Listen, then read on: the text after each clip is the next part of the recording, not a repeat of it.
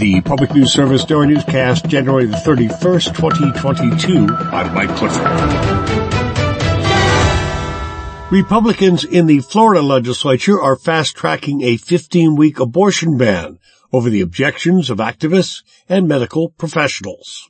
Last Thursday, student activists chanted, let us speak, after the committee chairperson, Representative Bryan Avila, cut off public comment to give committee members time to debate.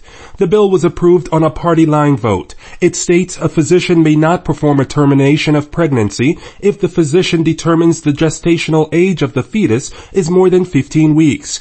Dr. Guy Benrubi, a Jacksonville-based obstetrician and gynecologist, says the rule is problematic for a number of reasons. We have some women that only have three cycles a year. How is this woman going to know that she hasn't had a, a cycle this month because she's pregnant? And, and you know, 15 weeks is three and a half months. She may not have a period during the three and a half months. The ban includes an exception if the pregnant person's health is at risk, but there are no exceptions for rape or incest. The legislature has a GOP majority and Republican Governor Ron DeSantis has already signaled his support for the ban. The bill has one final committee stop this week before a House vote. I'm Trimmel Gomes. The 2022 Olympic Games scheduled to open in Beijing this week but new research shows unless world leaders make significant progress toward mitigating climate change, they could be the last Winter Games.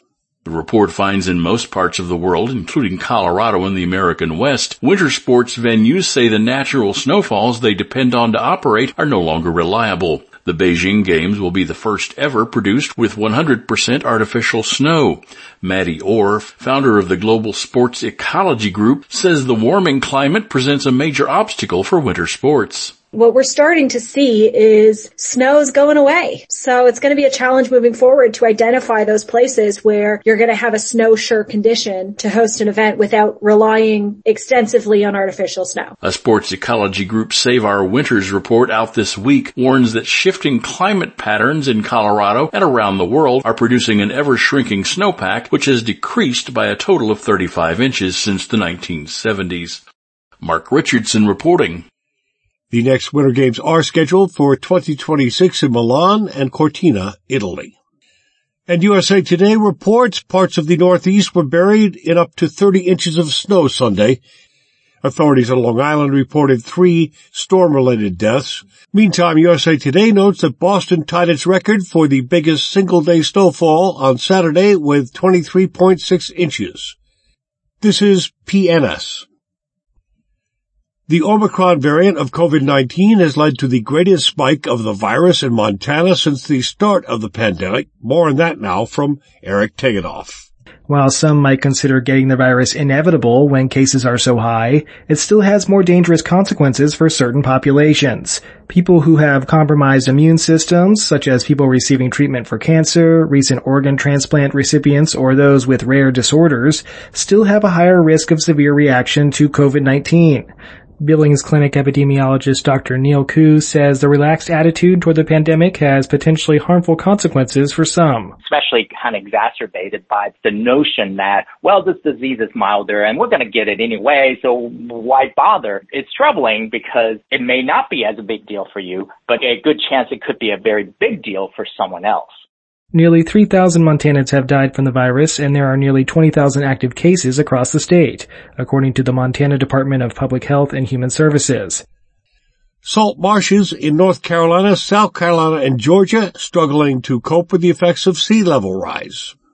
On Masonboro Island, North Carolina, scientists are spotting signs of change from rising seas. In 2016, researchers reported a section of the salt marsh south of Wrightsville Beach was sinking by 1.9 millimeters per year. Their research followed five years of monitoring. Dr. Brandon Puckett with the North Carolina Division of Coastal Management explains the region's salt marshes are weakening. I sort of liken it to the effect that stress has on the human body. The symptoms may not be apparent immediately, but over time, the symptoms of chronic stress take a toll on our bodies, right? And they become apparent. Sea level rise is that chronic stressor for salt marshes. He adds sea level rise is also depleting grasses that hold the marsh at Masonboro Island together. Nadia Ramlagan reporting.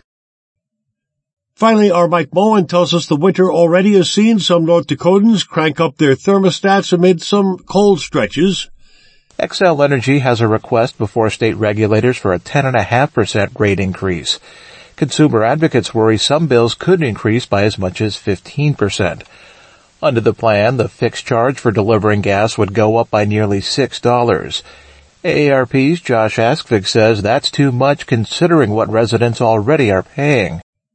The current charge is already too high and we understand how that can decrease household control over their heating bills. The current monthly charge is more than $18.